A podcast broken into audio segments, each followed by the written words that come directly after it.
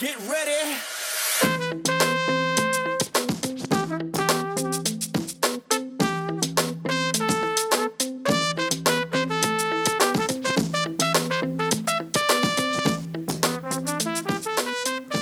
Hello, it's your host, Beth Brandon. Welcome to another episode of College Talk, and hello from maybe foggy, maybe sunny, maybe warm, maybe chilly, I don't know, I'm technically not there yet, San Francisco.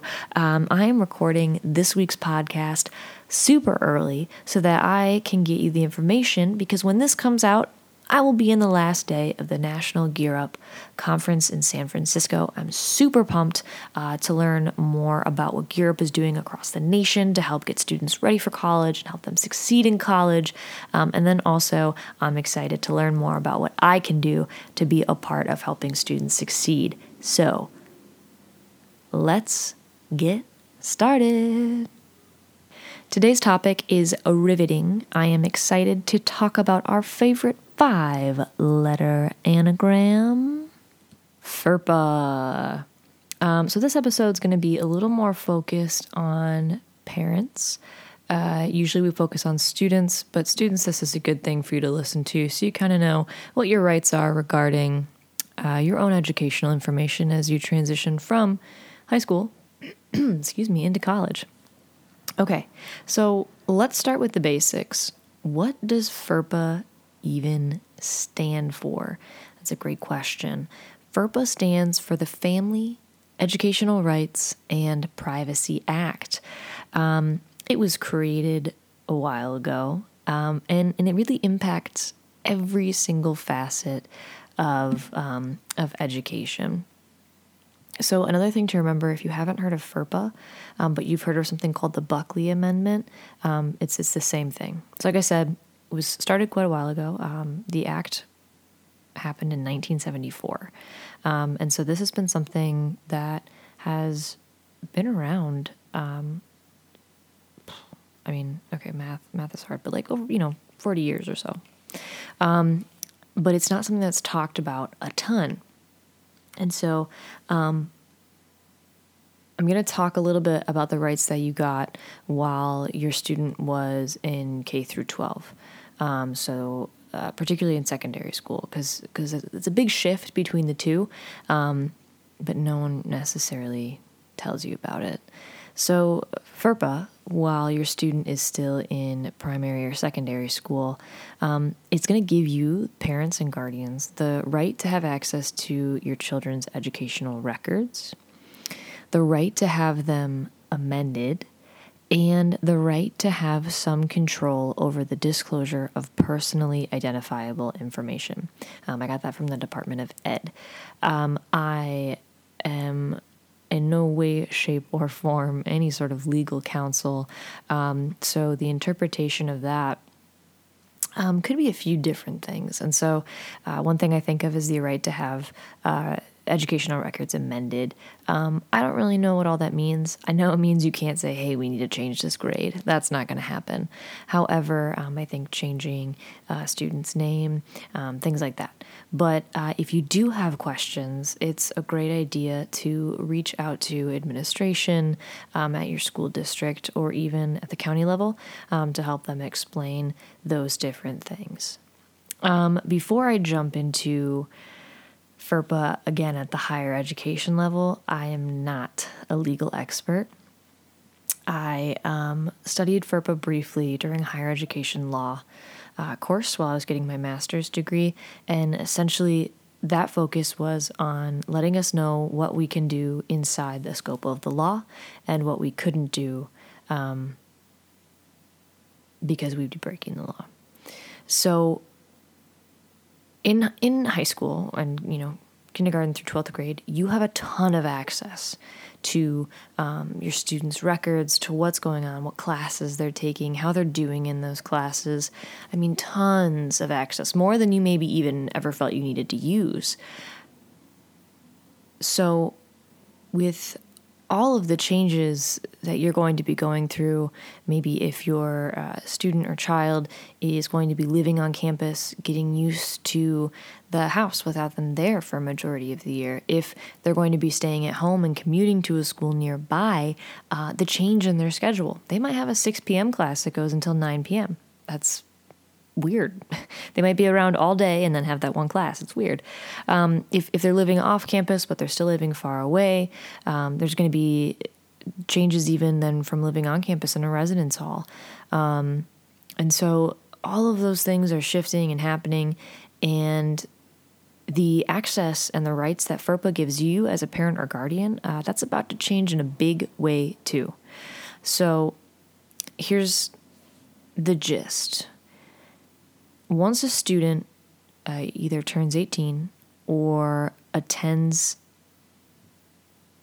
secondary education or school beyond secondary school. So that could be, and when I say college, like we've talked about it before, I mean any sort of credential. So that could be a 6-month certificate program at a trade school. That could be, or at a community college. That could be, you know, a 4-year bachelor's degree. All of that to me is post-secondary education. That's college. Once your student is enrolled in that, all of the rights to that information goes to the students. It's theirs. And you can't access it. You cannot call up the registrar. You cannot call up the residence hall coordinator. You can't call up the professors. You can't have access to it. Those rights are transferred fully to the student and away from you. So all of the information that you used to get, you know, grades, what classes they're taking, information on financial aid, how they're utilizing their loans, if they got a refund check, all of that information goes to the student. And so unless they tell you, you're not going to get that information. That even includes if you haven't heard from them in a couple of days or a week and you're feeling really worried and you call and ask where they are. Campus safety, the residence hall coordinator, RAs, none of those people are going to be able to tell you that.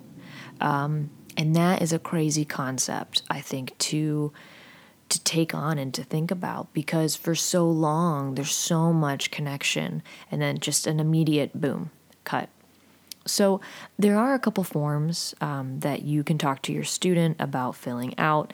And if they choose to, they can. And there are going to be a few different ones to get access to things. I'll be honest, I really wanted to make my college experience my own. And I didn't let my parents have access to my academic information. I wanted to learn some lessons and take on that responsibility on my own. I knew that I was not educated enough in terms of financial literacy to feel comfortable taking that on my own. And so I signed the forms to let my parents have access to see my financial aid, my balance for tuition and room and board and things like that. But honestly, that's up to your student, your child. If they want and they wish to give you access, they can sign those forms, but ultimately it's up to them. So that's kind of scary. One of the things that I think I would think of first is, okay, well, if they haven't called me in a week and I can't know where they are, what do I do? I'm sick with worry. What do I do? Well, a lot of times you can call campus safety, you can call the residence halls, and you could say, I would like you to do a wellness check on my student.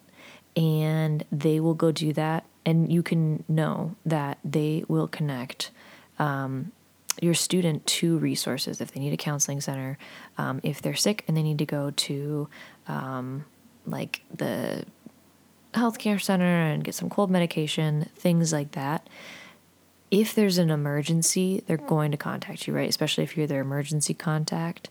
And so do keep that in mind.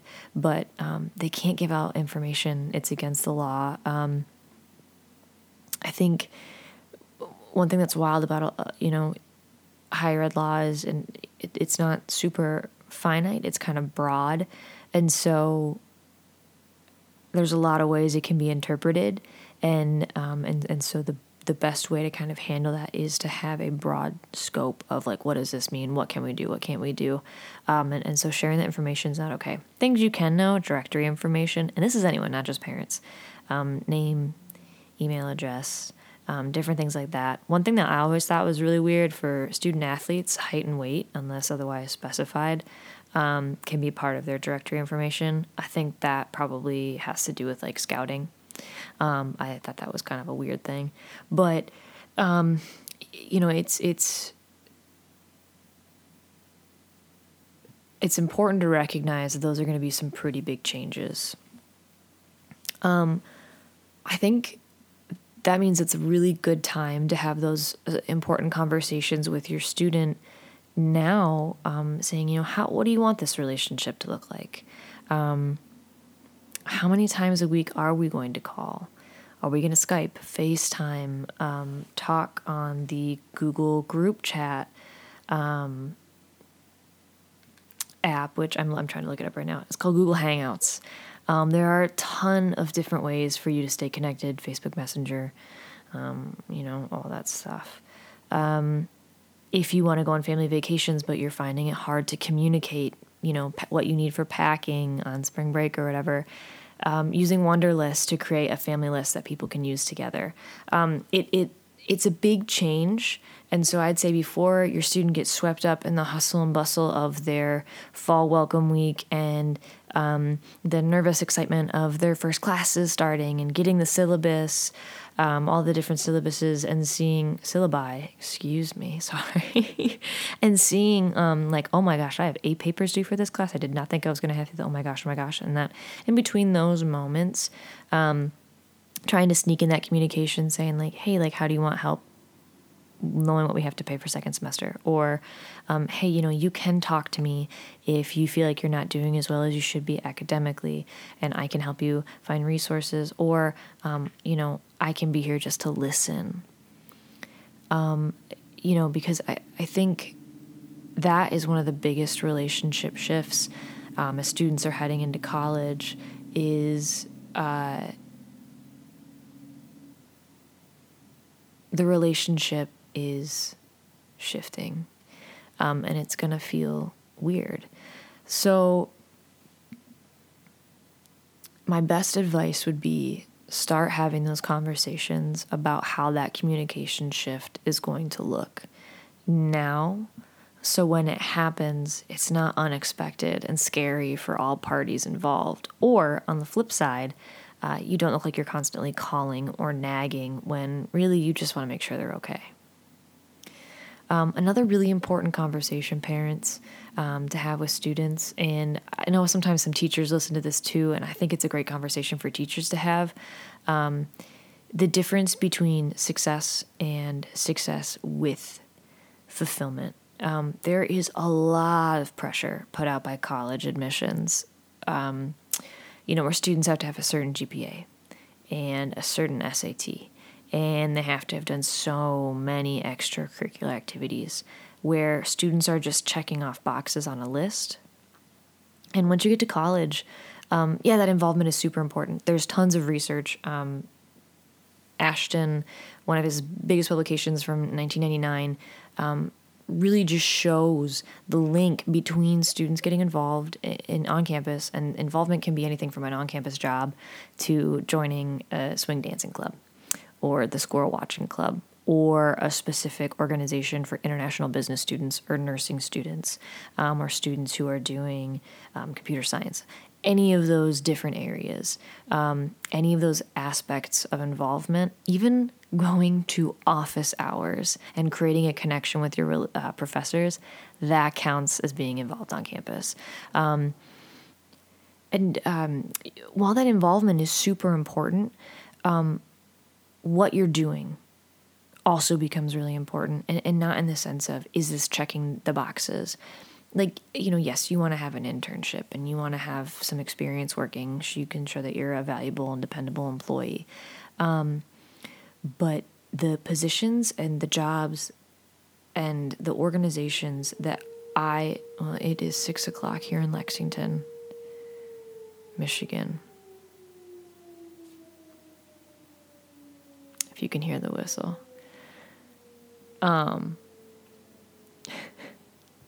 Classic. Okay.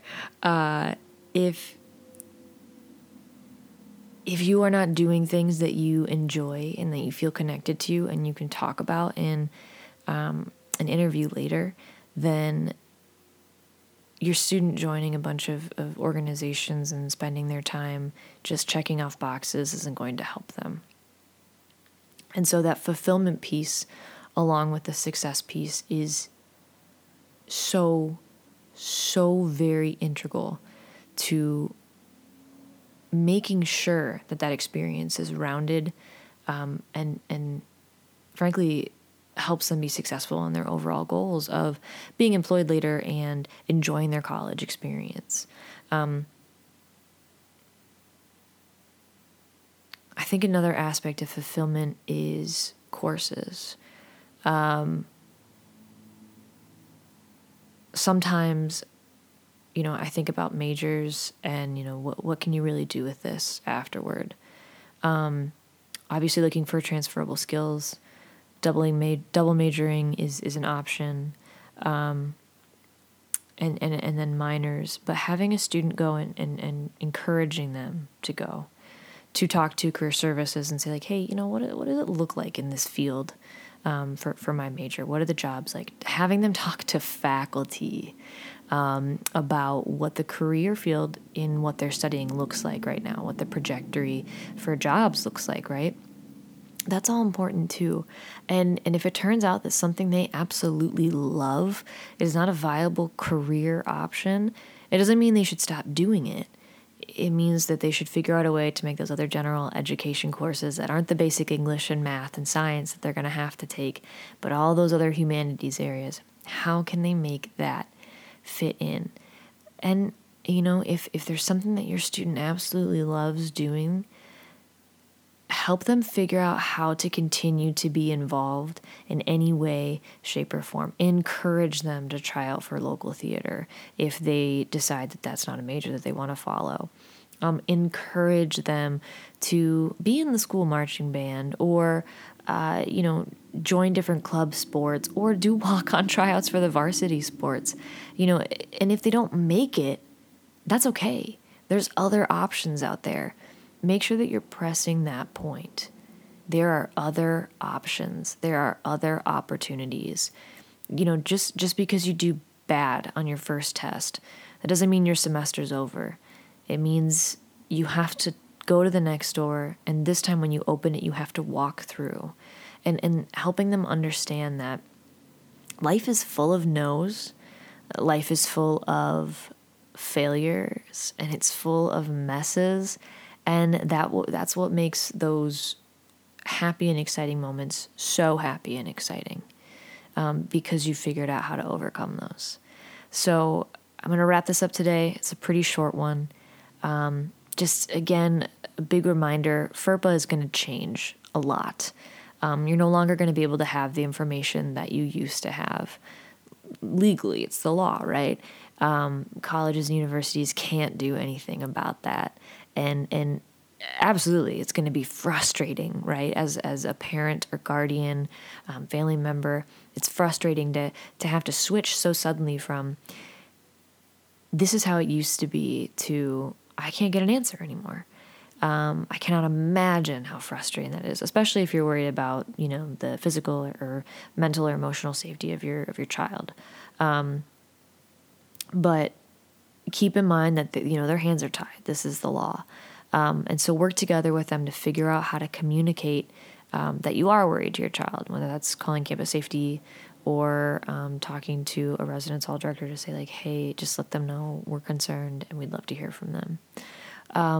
Send them care packages so they know you're thinking of them, things like that. But I cannot press enough the importance of having those conversations now in the summer. When everything's really starting to weigh on a student's mind, like I just did orientation, fall welcome is in a month, and then I start my classes and this is it. Like this is crunch time. Have those conversations now, because students might be starting to get ready to think about the changes that are going to happen. And like I said, I am not any sort of legal authority or, you know, an expert, but that was just the basics. And you know, again, I'm not a counselor. I'm not a therapist, but I would recommend, you know, if you think maybe your student might struggle, help them or encourage them to locate the resources that are on campus first. There's no shame in asking for help. Tons of people who find success are the people, right, who ask for help along the way, and they work with others and collaborate, get help from, and help others to get there. It truly takes a village. All right. It has been fantastic to chat with you here on College Talk. I guess see you from San Diego as I'm recording this. A beautiful storm off Lake Huron is blowing in. I am going to sign out before the thunder starts, and we'll chat with you next time on College Talk.